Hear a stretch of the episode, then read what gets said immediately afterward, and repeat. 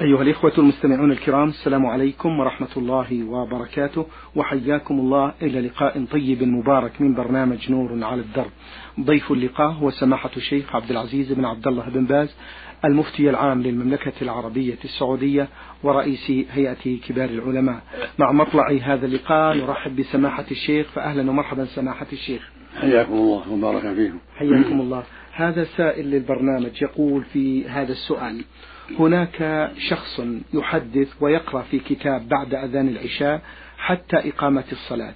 فعندما يقرأ الحديث يشرح بعض ألفاظه ويأتي ببعض الكلام العامي وقد يضحك الجلوس أو المستمعين في المسجد من خلال هذا الكلام.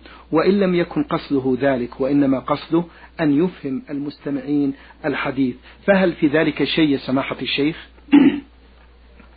بسم الله الرحمن الرحيم الحمد لله وصلى الله وسلم على رسول الله وعلى آله وأصحابه ومن اهتدى بهداه أما بعد فإن مشروع المدرس والمذكر أن يوضح للمخاطبين ما يريد بالأساليب الواضحة التي يفهمونها لأن المقصود نصيحتهم وتوجيههم إلى الخير فيحدثهم بما يعرفون مثل ما قال علي رضي الله عنه حدثوا الناس بما يعرفون هل يحبون أن يكذب الله ورسوله.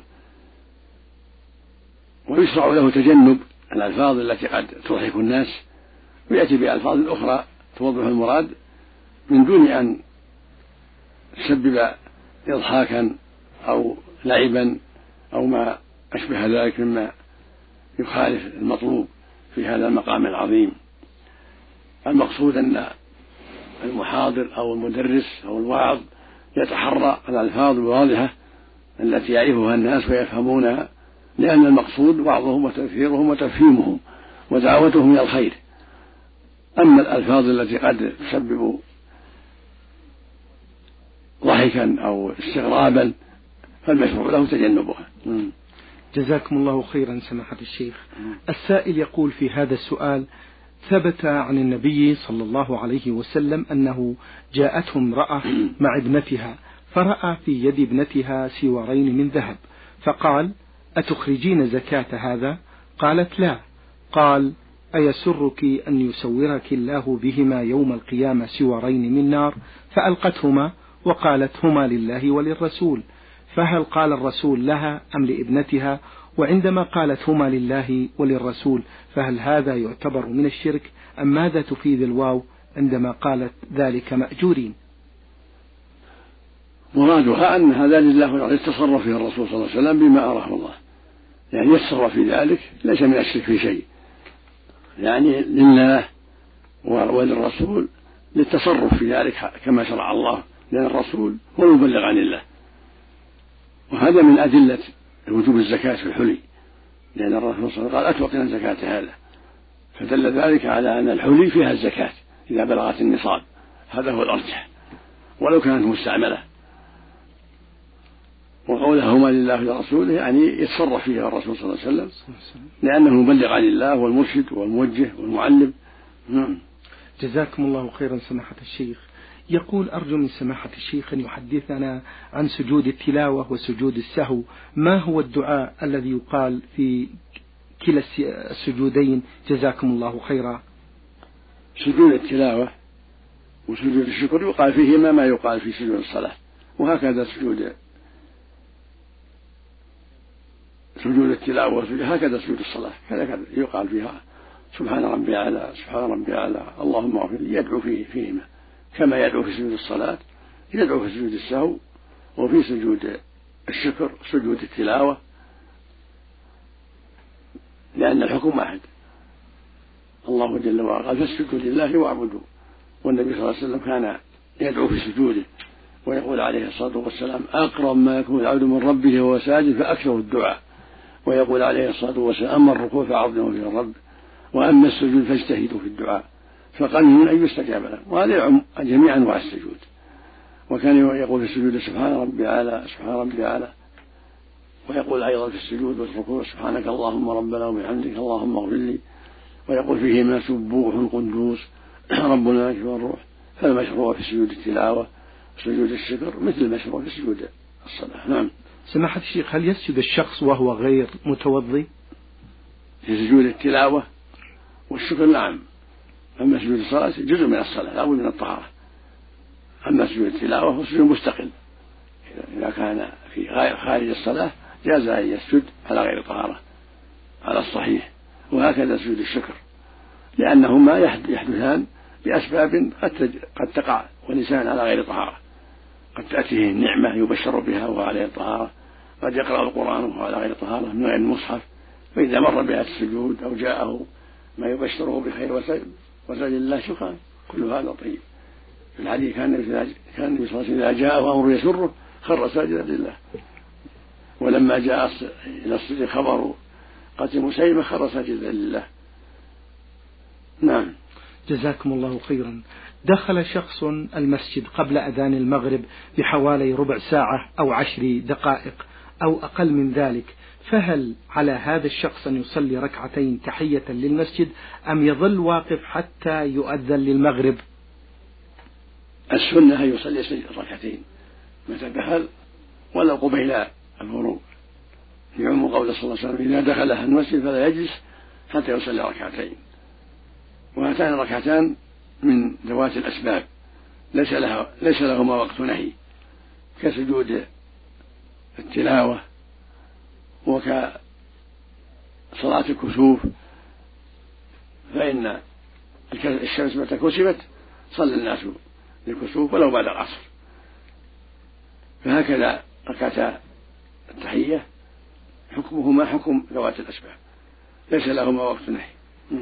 جزاكم الله خيرا. يقول هذا السائل في سؤال سماحة الشيخ إذا اجتمع على الإنسان مثلا غسل الجمعة وغسل الجنابة فهل يغتسل غسل واحد أو غسلين؟ وكيف ينوي النية في هذه الحالة؟ يكفي غسل واحد نية الجنابة. ويكفي لأن المقصود النظافة والنشاط وقد حصل بغسل الجنابة. فإن نواهما جميعا فهو طيب لا لا بأس. إن نواهما غسل الجنابة وغسل الجمعة كله طيب. وإنما غسل الجنابة فقط كفى. نعم. يقول في سؤال الله هل يجوز للرجل أن ينظر أو يصافح أم زوجته؟ أم زوجته محرم. قال الله جل وعلا وأمهات نسائكم بينها في المحارم فلا هو ينظر إليها ولا هو يصافحها لكن من غير الشهوة مصافحة العادة ونظر العادة من غير شهوة. نعم. جزاكم الله خيرا. في آخر أسئلة السائل من اليمن آه، يقول في هذا السؤال أرجو من فضيلة من سماحة الشيخ أن يحدثنا عن حلي النساء وهل فيه زكاة أم لا؟ لأننا نسمع البعض يقول بأن عليه زكاة. وهل إذا كان معد للزينة فهل تزكي عليه المرأة؟ وإذا كانت تزكي عليه فما هو المقدار الذي يزكى عليه؟ وإذا لم يكن لديها مال فهل يزكي عنها الزوج أو الأب أو الأخ؟ وهل يجوز أن تبيع منه وتزكي عنه؟ الزكاة في الحلي مسألة خلاف بين العلماء والأرجح والأصح فيما يظهر لي من جهة الأدلة الشرعية. وجوب الزكاة في الحلي من الذهب والفضة. وهو الذي أفتي به من دهر طويل ولم أفتي بغيره. ووجوب الزكاة في الحلي إذا بلغ, بلغ الذهب نصابا أو الفضة. والنصاب عشرون مثقالا من الذهب ومئة وأربعون مثقالا من الفضة. ومقدار ذلك أحد عشر جنيه. وثلاثة أسباع جنيه من الجنيه السعودي. ومن الفضة ستة وخمسون ريال من الفضة. وما يقوم مقامها من العمال الورقية وإذا كانت الزوجة لا تستطيع الزكاة لعدم وجود ماء مال عندها تبيع منه وتزكي. وإن زكى عنها زوجها بإذنها كفى. والحمد لله. إذا زكى عنها زوجها أو أبوها أو ولدها بإذنها كفى. وإلا فعليها أن تزكي إما باقتراض من غيرها أو ببيع شيء منه وتزكي. نعم. جزاكم الله خيرا سماحة الشيخ. هذا سائل للبرنامج أرسل بمجموعة من الأسئلة. في سؤاله الأول يقول هل للمصلى ركعتين تحية كتحية المسجد أم أنها خاصة بالمسجد فقط؟ وهل يعتبر المصلى يأخذ حكم المسجد كالبيع والشراء فيه أم أنه ليس كذلك؟ ليس للمصلى حكم المساجد. فلا تشرع الركعتان لدخوله. ولا حرج في البيع والشراء فيه لأنه موضع للصلاة عند الحاجة وليس مسجدا. وإنما المسجد ما يعد للصلاة وقفا تؤدى فيه الصلاة كسائر المساجد. أما مصلى مؤقت يصلي فيه جماعة الدائرة أو جماعة نزلوا لوقت معين هم يرتحلون فهذا لا يسمى مسجدا. فلا حرج أن يباع فيه ويشترى وليس له تحية المسجد. وإنما التحية لما أعد مسجدا وقفا لله عز وجل لإقامة الصلوات فيه. جزاكم الله خيرا سماحة الشيخ. كيف كان هدي النبي صلى الله عليه وسلم في وضع اليدين في الصلاة؟ وهل علي حرج عندما أضع ذلك بين السرة والصدر؟ السنة في وضع اليدين في الصلاة على الصدر. هذا هو محفوظ عن النبي صلى الله عليه وسلم. من حديث وائل بن حجر ومن حديث سهل بن سعد ومن حديث قبيصة بن هلب عن أبيه. فإنها يفسر بعضها بعضا. يروى عن علي رضي الله عنه أن من السنة وضع اليدين تحت السرة لكن حديث ضعيف. عند أهل العلم ليس بصحيح. وإنما المحفوظ وضعهما على الصدر كما في حديث وائل بن حجر. وفي حديث قبيصة بن هلب عن أبيه وفي حديث سهل بن سعد قال كان الرجل يؤمر أن يضع يمينه على شمال على ذراعه اليسرى في الصلاة. كان يؤمرون أن يضع الرجل يده اليمنى على ذراعه اليسرى في الصلاة. فسره حديث قبيص بن هلب عن أبيه وفسره حديث وائل وأن المراد يضعه يضعهما على صدره وأطراف يده اليمنى على ساعده على ذراعه. جزاكم الله خيرا. يقول كيف تكون آه، وضع الرجلين عند السجود؟ هل هي مضمومة أم متفرقة؟ مفرقة. السنة أن يفرقهما. كما يفرق يديه إذا سجد وهكذا يفرق رجليه إذا سجد. أما ما يروى أنه صلى الله عليه وسلم كان ساجدا وكعبه متصل بكعب الآخر فهذا فيه نظر. والظاهر أنه شاذ مخالف الأحاديث الصحيحة رواه الحاكم رواه الحاكم وجماعة والمحفوظ أنه صلى الله عليه وسلم كان يقيم قدميه كل واحدة منفردة عن الأخرى. نعم. جزاكم الله خيرا. في آخر أسئلة هذا السائل يقول سماحة الشيخ هل وضع الشجرة أو غصن الشجرة على القبر يخفف من العذاب كما وضعه النبي صلى الله عليه وسلم أم أنه خاص به صلى الله عليه وسلم فقط؟ وضحوا لنا ذلك سماحة الشيخ. وضع الجريد على القبور غير مشروع. بل هو بدعة. لأن النبي صلى الله عليه وسلم لم يفعل ذلك إلا في قبرين خاصين. اطلع على عذابهما فوضع عليهما جريدتين ولم يضع يضع جرائد على قبور أهل البقيع ولا على غيرها. فدل ذلك على أن هذا الوضع خاص بالقبرين اللذين أطلعه الله على عذابهما خاصة. ولو كانت سنة لفعلها صلى الله عليه وسلم في سائر القبور. نعم. جزاكم الله خيرا. السائل صلاح عمر من اليمن أرسل بمجموعة من الأسئلة. يبدأ هذه الرسالة هذا السائل ويقول ما صحة هذا الحديث؟ إن الحجر الأسود يمين الله في الأرض فما فمن صافحه فكأنما صافح الله ما صحة هذا الحديث سماحة الشيخ؟ المعروف أن هذا مروي عن ابن عباس. ولا ولا وليس له إسناد قائم عن النبي عليه الصلاة والسلام فيما أعلم. ومعناه صحيح. وهو شرعية المصافحة يعني شرعية استلامة. كان النبي يستلمه بيده عليه الصلاة والسلام. ويقبله. هذا ثابت في الأحاديث الصحيحة. أما هذا اللفظ يمين الله في الأرض فهذا لا أعلم فيه حديثا صحيحا. وإنما هذا يروى عن ابن عباس ومن صحته نظر. لكن معناه صحيح أن السنة أن يصافح هذا يعني يستلم باليد اليمنى إن تيسر ذلك ويقبل فإن لم يتيسر استلم وقبلت اليد أو استلمه بعصا وقبل العصا. فإن لم يتيسر هذا أشار إليه وكبر. كل هذا فعله النبي صلى الله عليه وسلم. وفي الصحيحين عمر رضي الله عنه أنه لما طاف بالبيت قبل الحجر وقال إني أعلم أنك حجر لا تضر ولا تنفع ولولا أني رأيت النبي يقبلك ما قبلت عليه الصلاة والسلام. فالمقصود أن تقبيله واستلامه سنة وليس هو يمين الله ولكن المقصود مشبه يعني من صافى كأنما صافح الله وهو يمين الله صفة ذات الله سبحانه وتعالى وهو سبحانه فوق العرش. ولكن من صافح هذا الحجر كأنما صافح الله يعني في حصول الفضل والتقرب إلى الله والأجر. جزاكم الله خيرا سماحة الشيخ. ولهذا فكأنما صافح ما قال فقط صافح الله. كأنما صافح نعم. طيب. جزاكم الله خيرا. في ثاني أسئلته يقول البعض من الناس يقولون بأن المقصود باللحية هو الشعر النابت على الذقن أما ما يوجد على الخدين فليس من اللحية. فهل هذا صحيح؟ اللحية ما نبت على الخدين والذقن. هذا هو الصحيح. اللحية هي الشعر الذي ينبت على الخدين والذقن. هكذا قال أئمة اللغة كصاحب القاموس وصاحب اللسان وغيرهما قالوا اللحية ما نبت على الخدين والذقن. وهم أعلم بلغة العرب. نعم.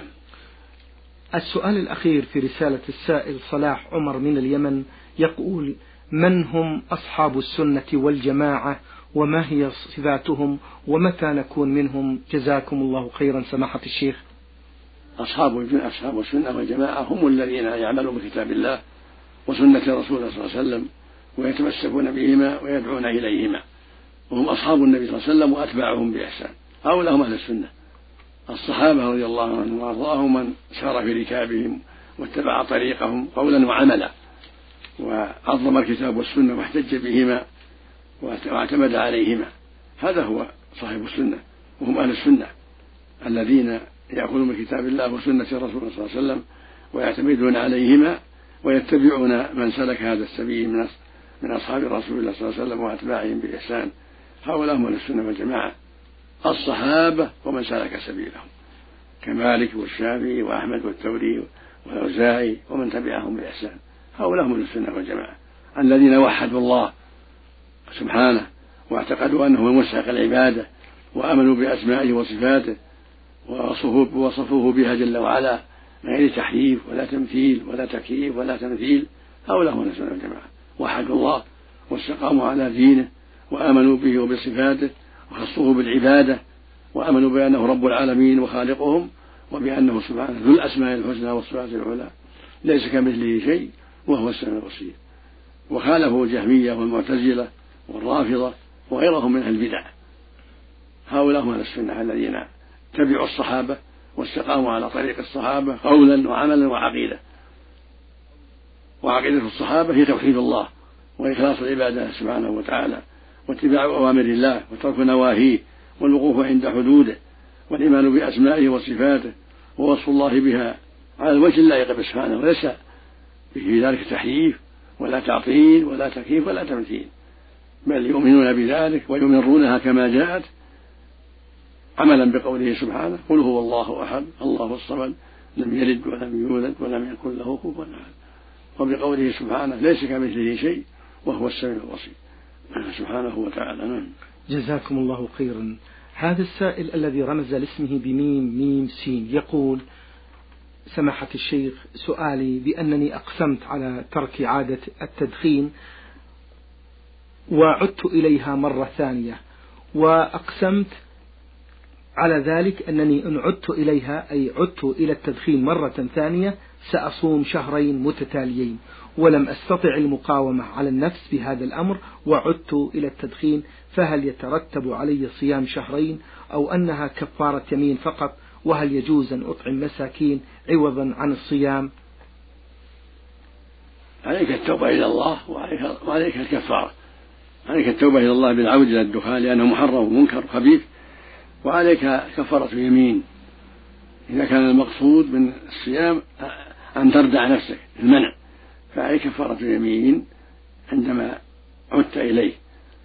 وهي إطعام عشرة مساكين أو كسوتهم أو عتق رقبة فإن لم تستطع تصوم ثلاثة أيام. هذه كفارة اليمين. والواجب عليك ترك التدخين فإنه محرم منكر وخبيث فالواجب الحذر منه والتوبة إلى الله منه وعدم مجالسة أهله حتى لا يوقعك فيه.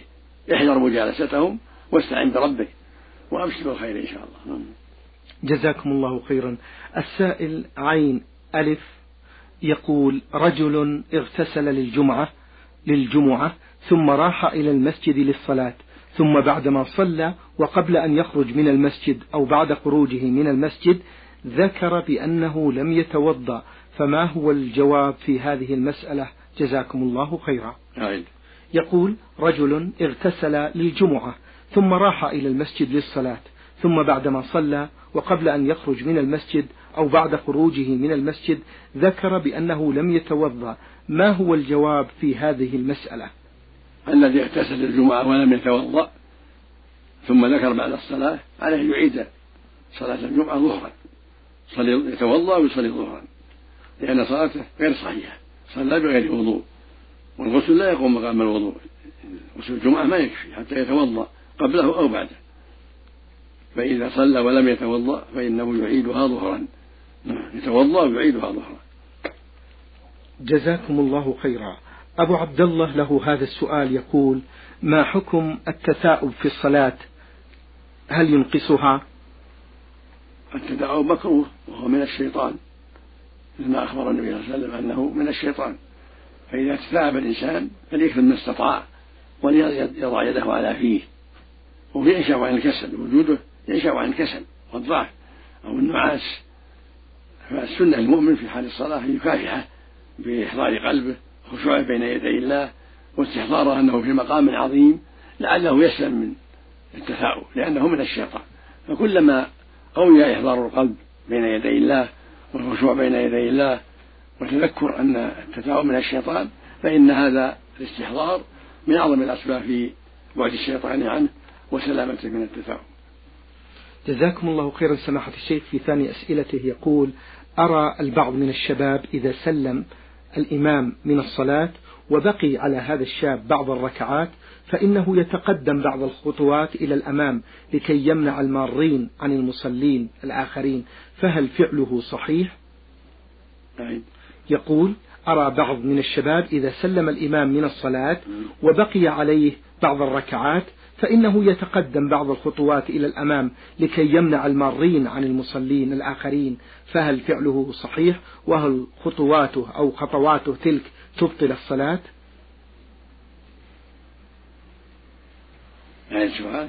يقول أرى البعض من الشباب إذا سلم الإمام من الصلاة وبقي على هذا الشاب بعض الركعات فإنه يتقدم بعض الخطوات إلى الأمام لكي يمنع المارين عن المصلين. فهل فعله هذا صحيح؟ وهل خطواته تلك تبطل الصلاة؟ لا يضر إن شاء الله خطوات يسيرة حتى يمر الناس من ورائه لا يضره ذلك إن شاء الله. إذا كان ينبغي عليه الصلاة قضاء. لكن كونه يبقى في مكانه ويصلي في مكانه الحمد لله. أولى أولى من التقدم. نعم. جزاكم الله خيرا. هذا سائل للبرنامج آه، محمد عبد الله يقول في السؤال الأول ما حكم الصلاة على الميت الغائب علما بأنه قد صلي عليه في البلد الذي مات فيه؟ الصلاة على الغائب فيها خلاف بين منهم من رأى خاصة بالنجاشي وأنه لا يصلى على الغائب لأن الرسول ما كان يصلي على الغائبين وإنما صلى على النجاشي خاصة. وذهب بعض أهل العلم إلى أنه يصلي على الغائب إذا كان من له قدم في الإسلام كالنجاشي من علماء السنة وأمراء الحق الذين يدعون إلى الله ويعلمون الناس دين الله ولهم مواقف حميدة في نصر الدين تشبيها لهم بالنجاشي. وله في هذا واسع إن شاء الله. والقول بأنه خاص بالنجاشي قول قوي لأن الرسول صلى الله عليه وسلم ما لم يحفظ عنه أنه صلى على غير النجاشي. ولو كانت الصلاة على الغائب سنة لصلى على كثير من الناس. لأنه مات في زمانه جم غفير في مكة وغيرها ولم يحفظ أنه صلى على أحد. فالأحوط تركه على الغائب إلا إذا كان إنسانا له قدمه في الإسلام كما كان للنجاشي فلا فلا معنى إن شاء الله من الصلاة عليه. نعم. جزاكم الله خيرا. من الأردن السائل واو عين يقول في هذا السؤال ما حكم الاحتباء وهو ضم الفخذين إلى البطن بالثوب أو اليدين عند الاستماع إلى الخطبة جزاكم الله خيرا. تركه أولى لأنه قد يسبب النوم والكسل. تركه أولى يكون على جلسة أخرى لأن ذلك أقرب إلى النشاط والبعد عن النوم. نعم. إذا قام رجل في صلاته وصلى ركعتين مثلا وهو في الركعة الثالثة دخله شك ولم يدري هل قرأ الفاتحة في الركعة الثانية أم لا ولم يترجح عنده أحد الأمرين. علما بأن ذلك قد تكرر منه في أكثر من صلاة. فماذا يجب عليه؟ يقول إذا قام الرجل في صلاته وصلى ركعتين مثلا وهو في الركعة الثالثة دخله الشك ولم يدري هل قرأ الفاتحة في الركعة الثانية أم لا ولم يترجح عنده أحد الأمرين. علما بأن ذلك قد تكرر منه. ماذا يلزمه في ذلك؟ إذا كان الوسواس يتكرر فلا يلتفت إليه. ويحمل حاله على أنه قرأها إرغاما للشيطان. أما إذا كان شيء عارض ليس بشيء متكرر فهذا يلغيها وتكون الثالث بدلا منها ويأتي بركعة زائدة ويسجد السهو أما إذا كان وسواس يتكرر فهذا من الشيطان ولا يلتفت إليه و ويعد ويعتبرها ولا يعيد يأتي بشيء بدله. نعم. جزاكم الله خيرا. السائل سعد أحمد يقول في هذا السؤال كيف كان هدي النبي صلى الله عليه وسلم في رفع السبابة وتحريكها في الصلاة وجزاكم الله خيرا؟ كان النبي صلى الله عليه وسلم يشير بها من حين يجلس التشهد. يشير بالسبابة غير قائمة هي قليلا كما روى النسائي النبي صلى الله عليه وسلم كان يفعل ذلك. فهو يشير بها من من حين يجلس إلى أن يسلم وهي غير منتصبة كثيرة بل محلية قليلة. ويحركها عند الدعاء عليه الصلاة والسلام. ويجعل نظره إليها وقت الجلوس. لا يتعدى لا يتجاوز بصره سبابته عليه الصلاة والسلام. هذا هو السنة. نعم. جزاكم الله خيرا. في ثاني أسئلة هذا السائل يقول ما حكم القنوت في صلاة الوتر؟ وهل يجب علي شيء إذا تركته؟ مستحب وليس بواجب. من تركه فلا بأس. ومن فعله فهو مستحب. ما حكم سدل اليدين في الصلاة وهل ثبت عن النبي صلى الله عليه وسلم شيء في ذلك؟ السد مكروه. والضم هو السنة. الثابت عن النبي هو الضم. ضم اليمين إلى الشمال. يضع اليمين فوق الشمال على صدره إذا كان قائما في الصلاة. أما سدهما فمكروه ولكن لا لا يبطل الصلاة. ولا يوجب النزاع بين الإخوان. السد المكروه يعلم ويبين له أن السد المكروه خلاف السنة. ولا ولا يحتاج إلى نزاع ومخاصمات وشحناء ولكن المؤمن يعلم أخاه ويرشد أخاه وينصحه بالرفق والحكمة. نعم.